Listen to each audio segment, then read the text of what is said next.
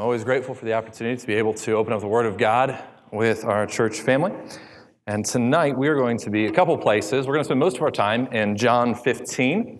Um, but uh, by way of introduction into John 15, we're actually going to be in the book of Isaiah, Isaiah 5. And we're going to um, start there in just a couple minutes. And then, like I said, make our way to the book of John. And um, when Pastor asked if I would uh, preach tonight, he asked specifically if I would um, speak on the topic of discipleship. Discipleship. And so um, I had a few thoughts through that, and we're going to talk through it. We're going to see um, some of, John, some of uh, John's recording of Jesus' views on discipleship. And really, what we're going to see is we're going to see the attitudes, and we're going to see the, um, the posture of discipleship. We're going to see how God grows us, the process by which He makes disciples out of us. And um, as we jump into this, and even by way of introduction, um, as we look at the goal of a disciple, the goal of a disciple, whether it be a Christian disciple or uh, really that word disciple, it kind of means like an apprentice. Um, and the goal of a disciple is to become more like their master, to emulate their master in some regard. Um, whatever that trade may be, whatever that lifestyle might, may be, that's the, the purpose of a disciple, to be like their master. Um, and here at our church, we launched recently, and this is not um, going to make you the perfect disciple, but uh, it'll help you grow through that. We launched what we call life coach discipleship. And I know there are a number of people that are in here that have either gone through the material, there are a handful that are leading others through the material, some are going through it right now. Um, there are a few in this room that just started last week or are starting this week, and so it's a really exciting thing. And so that's something that we want to, before we even jump into all of this, just make uh, known to you, make available to you. Uh, anytime you can get involved in that, and that's a, a tool for one on one discipleship. Um, but when we say discipleship, what do we mean by discipleship?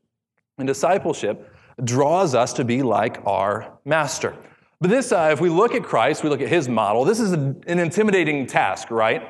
We study through Jesus, we see that he is um, God in the flesh, the Son of God. He's eternal, he's sinless. That's, that's a task that's way beyond our ability to uh, really accomplish in our own selves. One author even said this, which I related to it, and I think you guys will as well. Um, I like finding people that um, encourage me because they're as hopeless as I am sometimes, right? So one author said it this way. He said, ironically, the more like Jesus we actually become, the less like Jesus we tend to feel. Anyone relate to that? The more like Jesus we become, the less like Jesus we feel. Um, this would almost be a matter of sometimes we don't know what we don't know, right?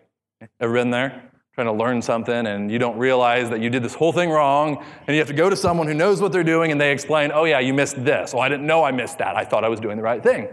Sometimes we don't know what we don't know. And so as we mature in our faith, we begin to see, uh, oh, wow, God, I, I failed you here. Oh, man.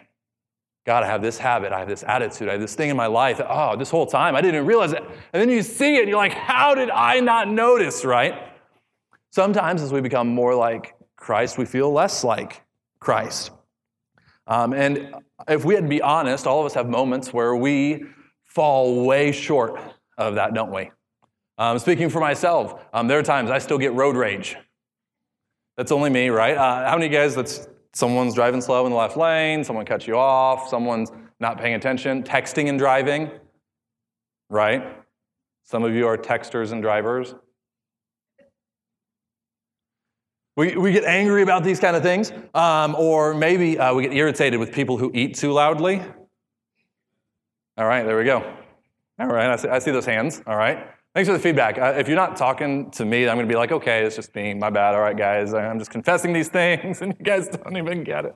Um, I'll, I'll, confess specifically. So, sorry, honey. Um, last night, I'll start with that. So last night, um, and I don't even there was nothing like wrong. I was really, I'll tell you, I was really tired last night. I went to bed early last night. I was just, I was exhausted. And so I'm, I'm reading in the living room, and my wife comes in, and I can just, I can just hear her. And she wasn't eating loudly. It was just quiet in the room. And I'm sitting there, I'm like, I'm like, wait a second, you're, you're mad that she's eating. Uh, okay, yeah, that's normal. Um, what's wrong with you? Uh, but that happens, right? Um, some of us do that to people like just to get on their nerves. I also do that. If I know someone has that problem, I do that to.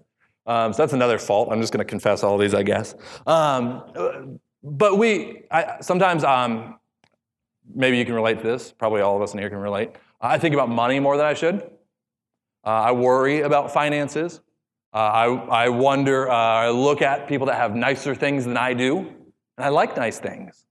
My neighbor, um, he pulled in, he had a, um, he pulled in the other day with a brand new uh, Ram pickup truck.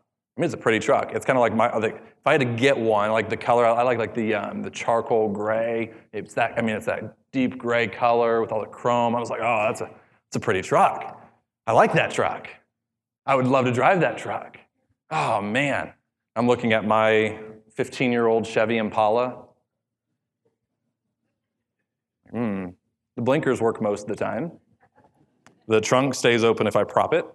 Um, oh, man. I, I, think about that kind of stuff. Uh, or we like the nicer house we drive by. And it's easy, it's easy living in Monclova, right? Uh, we drive by, some of us, you know, my wife and I, we live right down the street, live in a small smaller house. And so we drive by, we see some of these nicer houses. We're like, oh, that's a nice house. Hmm, I'd like that house. No one here does that, just me. Um, so it's okay. I'll confess that you guys can just keep it to yourselves. Um, sometimes I find more satisfaction in the praise of people than in the uh, approval of God. Sometimes it means more to me that someone says, oh, that was good, then, than that God approves of that thing. For being honest, sometimes I, I value what people think more than what God thinks more than what God knows. Sometimes um, I can be selfish. Sometimes I can be cowardly. Sometimes I can be ambitious in all the wrong ways. Sometimes uh, these things, I find them in myself. But you say, you're a pastor. You're supposed to be modeling discipleship. I know. I know. We find these things within ourselves, sometimes even like the Pharisees. Um, I can use gifts as a platform to make myself feel good about myself. These are things that go on, these are things that are within us. And if I'm really honest, I'm afraid of the future as much as I have faith in God for it. I think about tomorrow, I think about weeks from now, years from now, and it scares me. My faith's not as strong as it ought to be. I look at my kids and say, God, I know they're in your hands, but man, I fear for those things. I, I look at uh, ministry, I look at all kinds of things. I say, God, I'm afraid for these things, and I worry and I fret. And so, how does this, how is it that as I grow older and as I'm supposed to be maturing, I still find myself in conflict with these things? Sometimes, even if I were to be really honest, as I read through the scriptures and I hear Jesus calling out to his Father saying, why have you forsaken me? Sometimes when I pray to God, I almost want to say, God, why haven't you forsaken me? This is who I am. I am not even close to deserving these things. I am wicked. I am faithless. I am wretched. And yet he hasn't.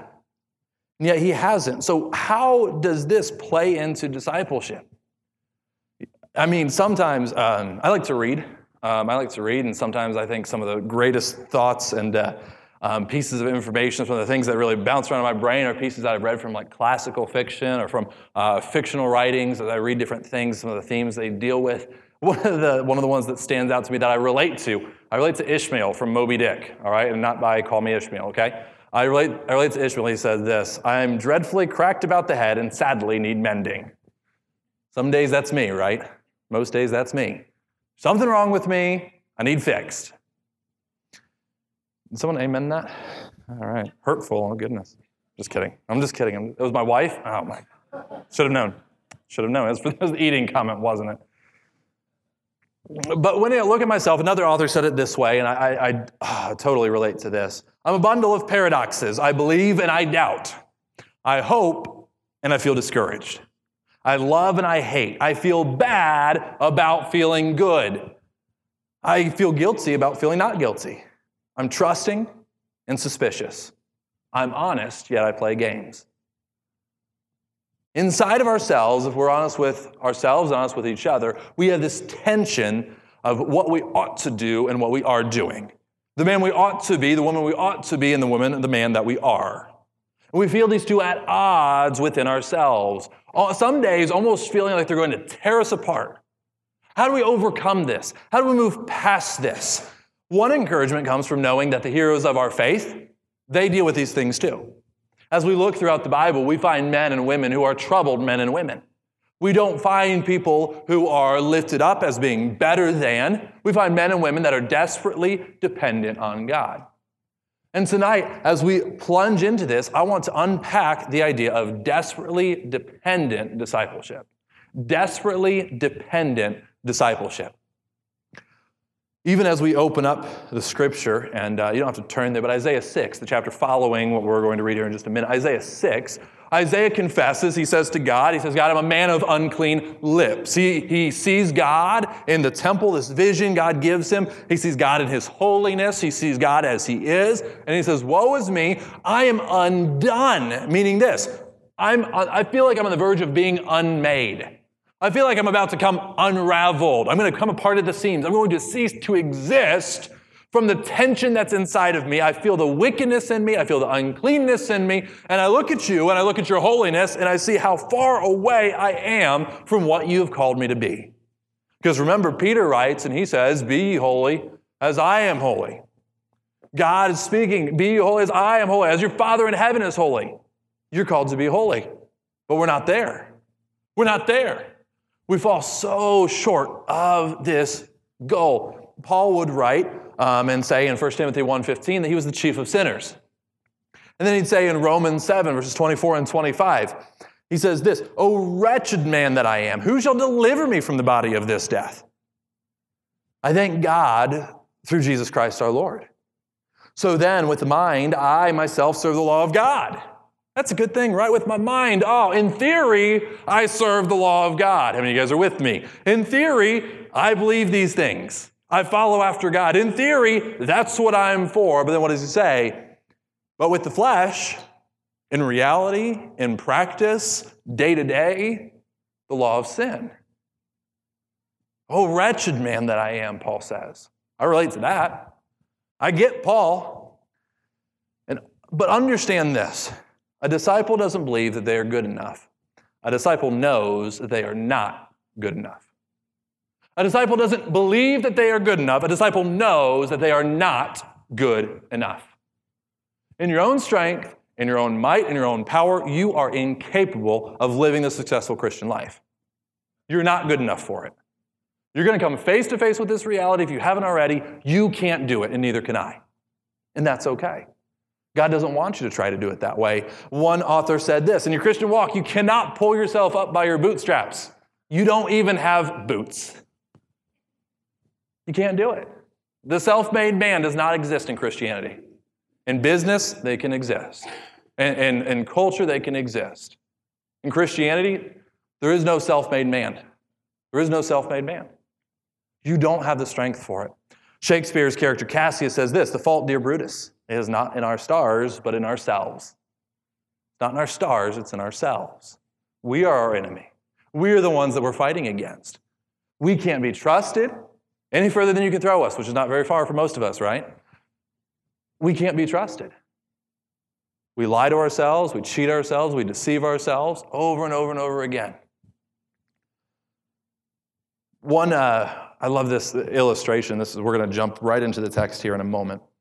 But I want to share with you um, some entries from a diary from the man by the name of Samuel Johnson. Samuel Johnson. Does anyone know what Samuel Johnson's famous for?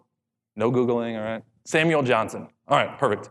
Samuel Johnson is, um, you'll know his work as soon as I tell you about it. Um, hopefully, a lot of you use it. Um, but Samuel Johnson wrote in his um, diary in 1738. 1738, a long time ago, okay? Not a millennial. You're going to see why I said that. 1738, he says this Oh Lord, enable me to redeem the time which I have spent in sloth. It's a good prayer request, right? Help me to redeem the time I've spent in sloth. 1757, 19 years later, for those of you who uh, don't want to do the math, he says this Almighty God, enable me to shake off sloth and redeem the time misspent in idleness and sin by diligent application of the days yet remaining. 19 years later, still the same prayer request. 1759. Enable me to shake off idleness and sloth. We see a theme?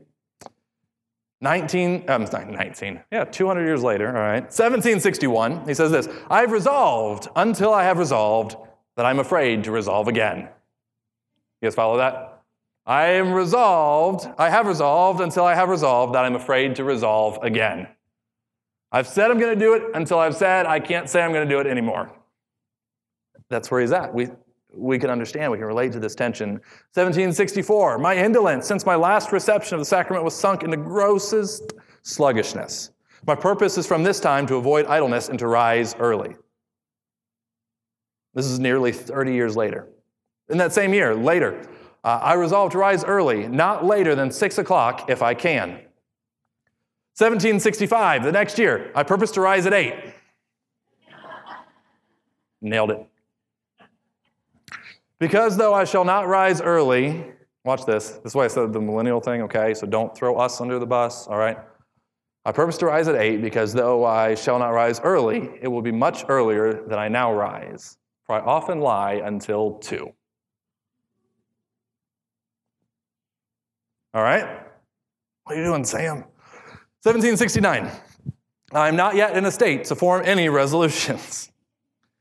I purpose and hope to rise early in the morning by 8 and by degrees at 6. 1775.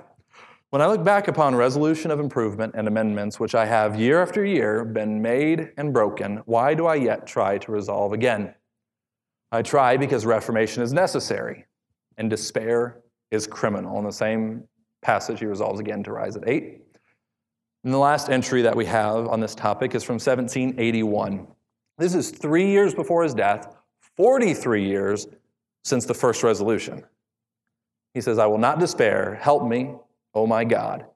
And he resolves to rise at 8 or sooner, once again, to avoid idleness. This is coming from a man named Samuel Johnson. Samuel Johnson authored the first dictionary of the English, English language. This is not a man who had no ability, obviously. I mean, that's an incredible work, the first dictionary of the English language. Predecessor to Webster and these other men that we know now by name, Samuel Johnson. And yet, he could never, he could never on his own overcome this sloth and idleness. For 40 years, he's battling and he's battling, sometimes humorously, battling this idleness. So even though we try and fail and try and fail, we continue to make resolutions. In fact, self help industry, $10 billion per year. $10 billion spent on self improvement. We understand this tension because inside of us, inside of each of us, is what we can call a healthy, healthy dissatisfaction or a holy dissatisfaction. A healthy and a holy dissatisfaction. We understand where we are, we understand that we crave more, we desire more, we thirst for more. And so that brings us to the question is being a disciple of Jesus, is that even within our grasp? Is that even within our ability? Is that something that we can actually even fulfill, or are we out of luck? Well, this is where we come to the scripture for tonight Isaiah 5. And in this passage, we find an illustration of the vine. Throughout the Old Testament, in fact, we see five authors reference the vine. And specifically in the Old Testament, they speak of the vine of Israel, as we're going to see in just a moment. And actually, this vine is very entrenched in their ideology. And so, first century Jews would be familiar with the coins of the Maccabees. Uh, the Maccabees uh, were in power, but in the kind of the silent years of Scripture, right before Christ, following the last of the Old Testament prophets. And on their coinage, even, uh, they would have um, vines and grapes as symbols that were engraved on these coins. Um, if you were to go into the temple of Jesus' day and you were to walk into um, facing the holy place, not the Holy of Holies, but the outer place, the holy place, you would look above the doors and around the frames and you would see golden vines with grapes, clusters coming off of them. And wealthy Jews would bring in gold, some of them enough for a grape, some of them enough for a cluster of grapes that would get added to this vine. Israel identified with this vine. But you know what's ironic and what's kind of funny? Um, sometimes the biblical Israelites, and I think this is probably true of all of us, but it's easier for us to look back at them and laugh. Um, sometimes they lack some self awareness. Because every time in the Old Testament we see this vine mentioned, we actually see this vine mentioned in kind of a worn out, uh, dilapidated, dissatisfying way. So follow me to Isaiah 5. Isaiah's writing, and he's specifically telling of God, the husbandman, God, the vine keeper. Uh, now will I sing to my well beloved a song of my beloved touching his vineyard. My well beloved, speaking of God, hath a vineyard in a very fruitful hill. What's that saying? It's fertile ground. This is soil that is ready to be developed. He fenced it and gathered out the stones thereof and planted it with the choicest vine and built a tower in the midst of it and also made a winepress therein. Okay, so what's happening here? God, the husbandman, has taken this land and he has fenced it in. He gathered out the stones, so anything that would hinder the growth of this vine. He found the choicest vine, the best vine that he could hope to find. He built a tower in the middle of this area to protect it from invasion, to protect it from destruction, and he made a wine press there, and he even prepared for the fruit to come. He made a wine press that he might be able to make use of this harvest that he was expecting. And he looked that it should bring forth grapes. The time to harvest had come. He had put in the work. And he looked and he watched. He began to go through the fields and say, okay, the fruit is ready. The fruit is here. And as he went to look for the grapes, it brought forth wild grapes. These aren't the grapes I planted, God says. This isn't the fruit that I sowed. Something else has taken its place. This isn't what I prepared for. And watch what Isaiah writes, And now, O inhabitants of Jerusalem, men of Judah, judge, I pray you, betwixt me, God, and my vineyard. What could have been done more to my vineyard that I have not done in it? This is God asking the question, kind of rhetorical, right? Answer nothing. Wherefore have I looked that it should bring forth grapes? It brought forth wild grapes. Now go to, I will tell you what I will do to my vineyard. I will take away the hedge thereof, and it shall be eaten up. Break down the wall thereof, it shall be trodden down. I will lay it waste. It shall not be pruned nor digged. There shall come up briars and thorns. I will also command the clouds that they rain no rain upon it, for the vineyard of the Lord of hosts is the house of Israel. The men of Judah, his pleasant plant, he looked for judgment, but behold, oppression. For righteousness, but behold, a cry. And so, as God, the husbandman, as God, the gardener, comes in, he looks for this fruit and he doesn't find it. He says, All right, then, I'll uproot it. I'll start over. I'll tear it down. And the vine in the Old Testament is always pictured as one that was cared for but ran wild one that never fulfilled the expectations that the gardener placed on the vine. So now we fast forward to John 15. This is just days before the death of Christ. In fact, uh, this time frame is after the Last Supper, but prior to his betrayal. And many scholars believe that this is actually during the time that Jesus is traveling from the place that they ate together, that he told them, This is my body, this is my blood. And he, the time that he told them, take, eat, this is my body, the time that all these things are taking place, he's traveling from this upper room all the way to the Garden of Gethsemane, where he would pray, where uh, he would challenge his disciples to pray, but they would fall asleep, where Judas and the men that he has come with come to take Jesus, where Judas betrays him. He's en route between these two places. And in that area, there are a number of vineyards. There are a number of vines where people would grow these fruit of the vine, where they would grow grapes. And so Jesus, as he is going by, most likely, uh, we believe, looked over at these vines as he was speaking to his disciples. And with Isaiah 5 in mind, the picture becomes clear. Jesus says this I am the true vine. I am the true vine. Israel was pictured as the vine, but who's the true vine?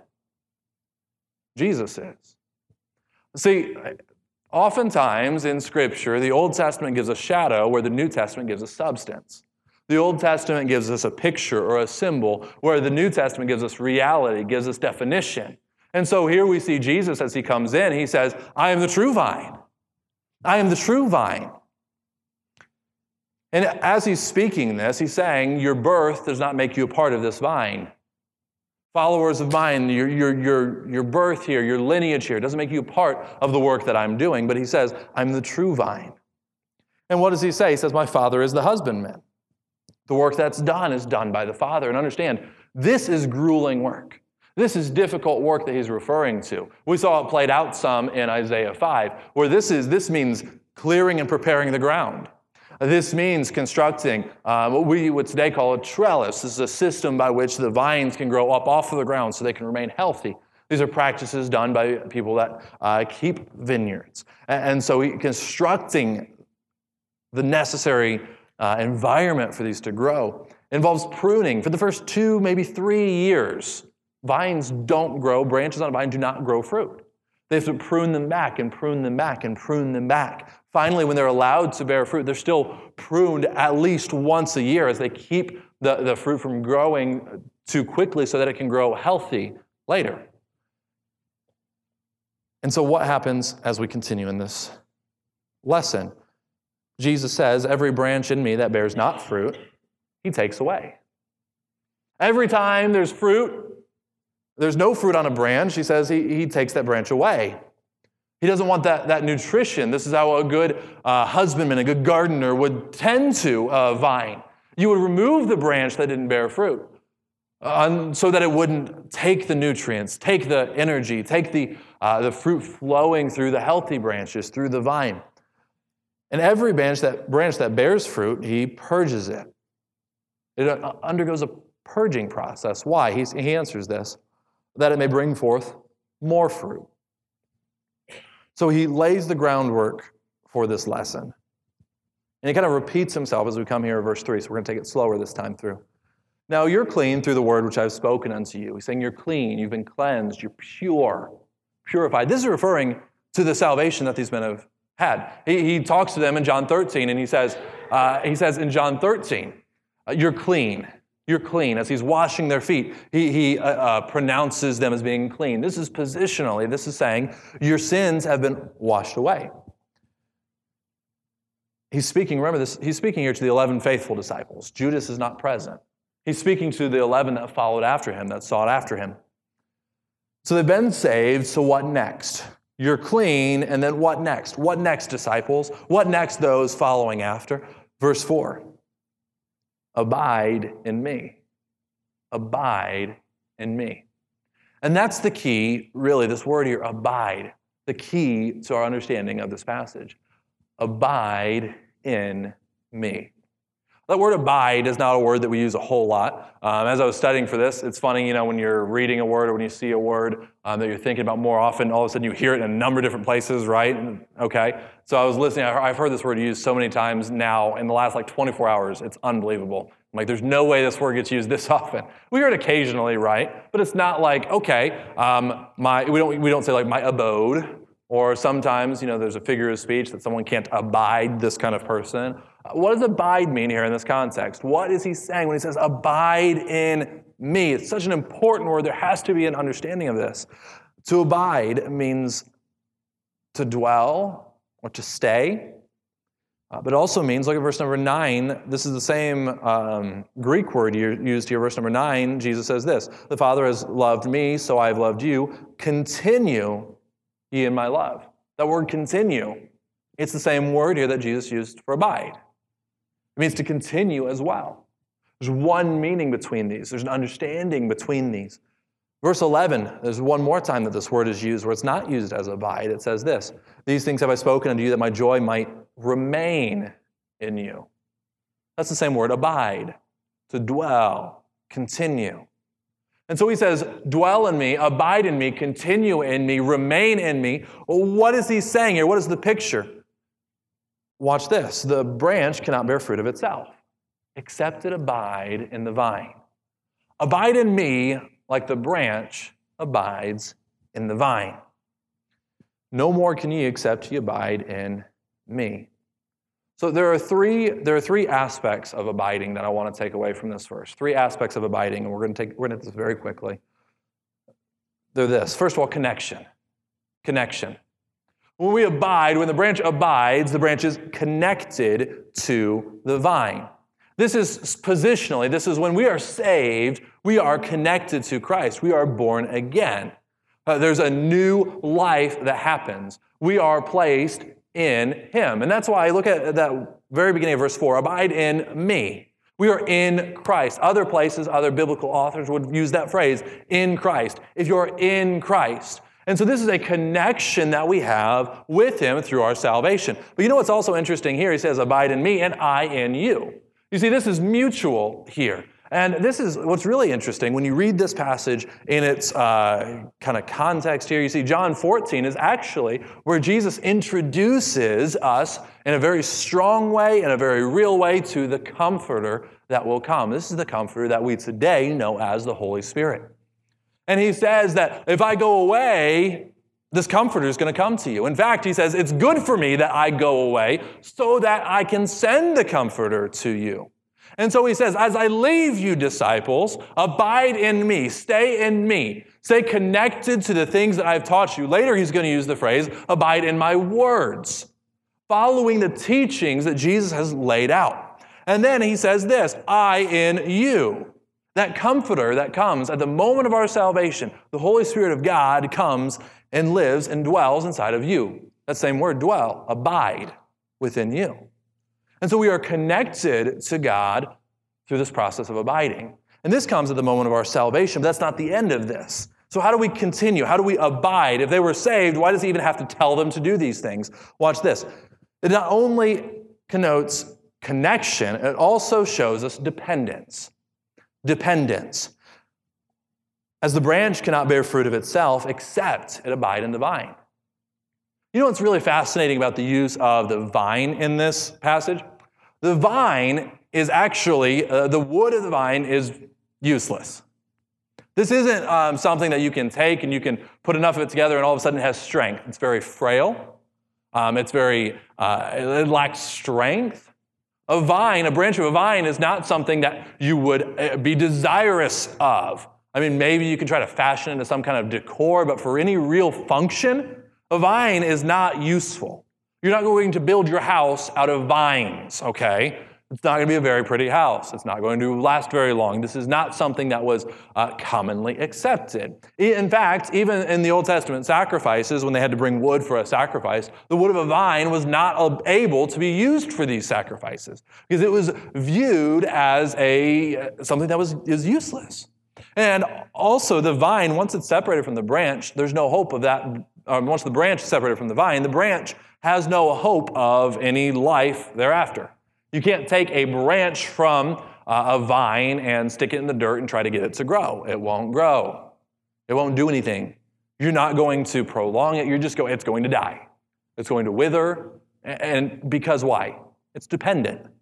It's dependent on the vine. The branch doesn't grow fruit by itself. The branch doesn't do anything by itself. The branch only ever exists in the vine. And he says, if you don't abide in me, you're like a branch that doesn't abide in the vine. If you're not connected to me, if you're not dwelling, if you're not continuing in me and my words, you're like a branch without the vine.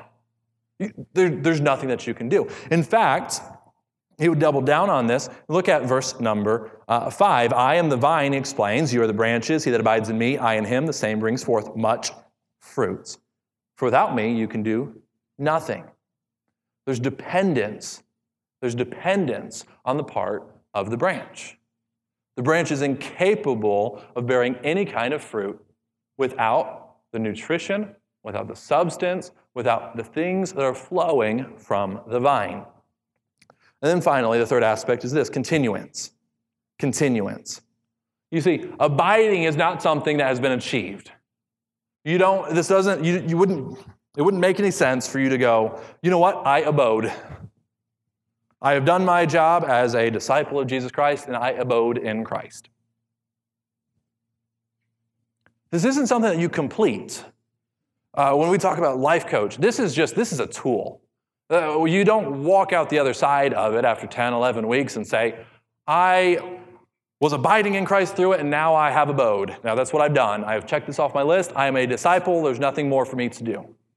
Sometimes, if we think about discipleship as being only intellectual understanding, we can think, wow, I know the scripture, therefore I am a mature believer. That's a big mistake.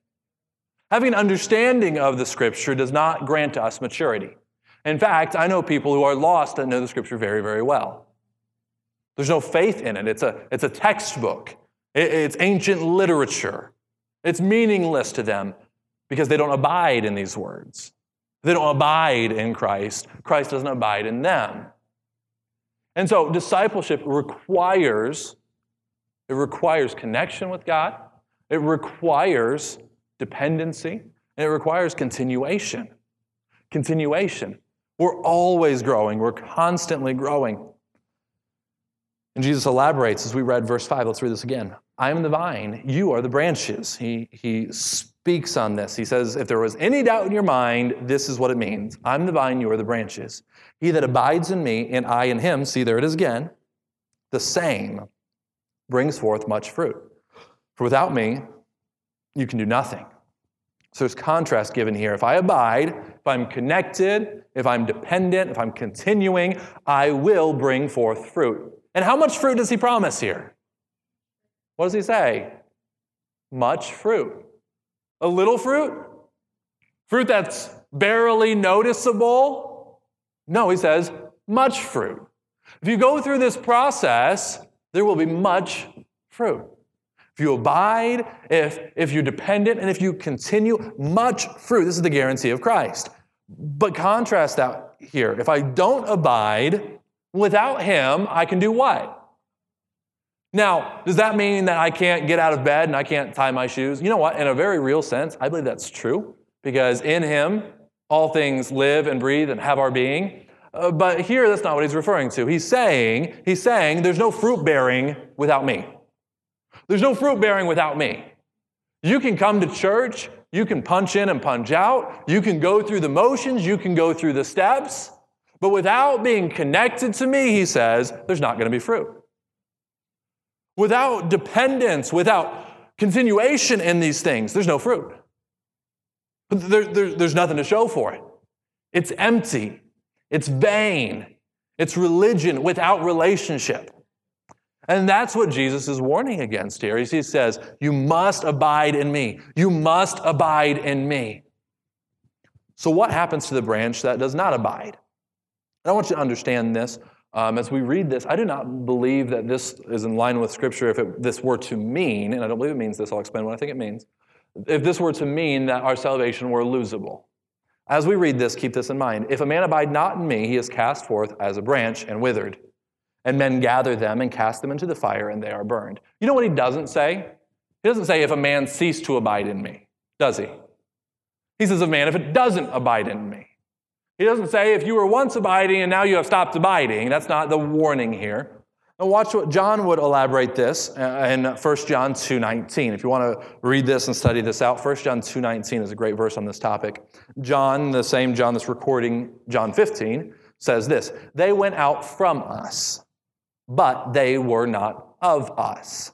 For if they had been of us, they would no doubt have, watch this word, continued with us. If they were part of us, if they were part of the body of believers, if they were a disciple, they would have continued, but they went out, that they might be made manifest that they were not all of us.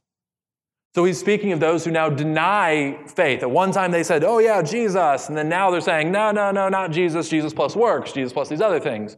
Not, not, not, not just Jesus. That doesn't make any sense. They've rejected the truth. And it, John says that if they were with us, they would have continued. They would have abode with us. And so we actually see this as being a warning of the fate of those not of Christ. For sake of time, let's we're going to keep moving. So it, what's the fruit then that he's promising? Look at verse number 7. There are two types of fruit that Jesus speaks of here. It says, If you abide in me, and my words abide in you, you'll ask what you will, and it shall be done unto you. So, what is he saying? Is he saying, wow, if you abide in me, then you can ask for that brand new truck and it's yours? Is that what's going on here? Some of us would like that. We'd be like, oh, yeah, that'd be nice, right? In fact, that wouldn't necessarily be nice because we have something so much better. So much better. Because you know what he's saying here? He's not promising what our flesh wants, what our heart wants. Maybe I can illustrate it best this way. Um, there are certain things that my kids like, my kids want. Um, my daughters love, um, they love the, the series, um, it's books, there's a TV show made off of it. Um, Fancy Nancy, they love Fancy Nancy. All right? Our whole family loves Fancy Nancy, right? So when the kids go to bed, mom and dad stay up and we watch Fancy Nancy. Does anyone believe that? Hopefully not. Some of you guys are like, maybe. Nope. That's not what happens, right? We don't sit there watching Fancy Nancy. We get sick of Fancy Nancy throughout the day, all right? It's, there's enough Fancy Nancy to go around in our house. But in fact, if I watch it, why am I watching it? Because my kids are watching it. Because I want to spend time with them. I want to relate to them. I want to do something that they want to do. If I'm reading the Fancy Nancy book, it's because my kids are in the room. You're not going to knock on the door of my house, and I'm not going to answer the door and be like, oh, my kids are in bed. I was just reading Fancy Nancy. Oh, ho, ho, Nancy, you get into the greatest th- uh, trouble. Ha, ha, ha. That's not what happens. In fact, I look forward to the day. I don't want to wish away the time I have now, but I look forward to the day that um, my kids begin to love the things that I love. I look forward to them uh, as they're around me, as they see my passion um, for certain things, that they begin to grow in that passion. Um, I, I, hope that a couple of my kids like to play sports because I like to play sports. If you don't like to play sports, that's fine, okay? And your kids don't want to play sports, that's fine. They're not my kids. You know, I don't have to relate to them in that way. I want to play sports with my kids. I, I want to teach them how to shoot a basketball. I want to teach them how to kick a soccer ball. I, that's, I want to do that with my kids. Um, I want to walk with them through reading. I want to read books with them and talk about our favorite stories. I want to study the scripture with them. I, I want to do creative things with them. Like, I can't wait for them to be able to attain those things. As we walk with God, we grow more like God. The desires of our heart begin to change from the new truck and the pretty house to the things that God desires for us. And all of a sudden, what we'll find is we abide in Christ, and as He abides in us, all of a sudden, and understand, look what it says here. It says that if His words abide in you, how did the words get into you, right? How do His words dwell in you? If you're not studying the Scripture, if you're not memorizing Scripture, if you're not reading your Bible faithfully, His words aren't going to abide in you. That's how they get in us in the first place. And so, here, as we are abiding in Him and He is abiding through the Holy Spirit, through the power of the Word, abiding in us, that changes us.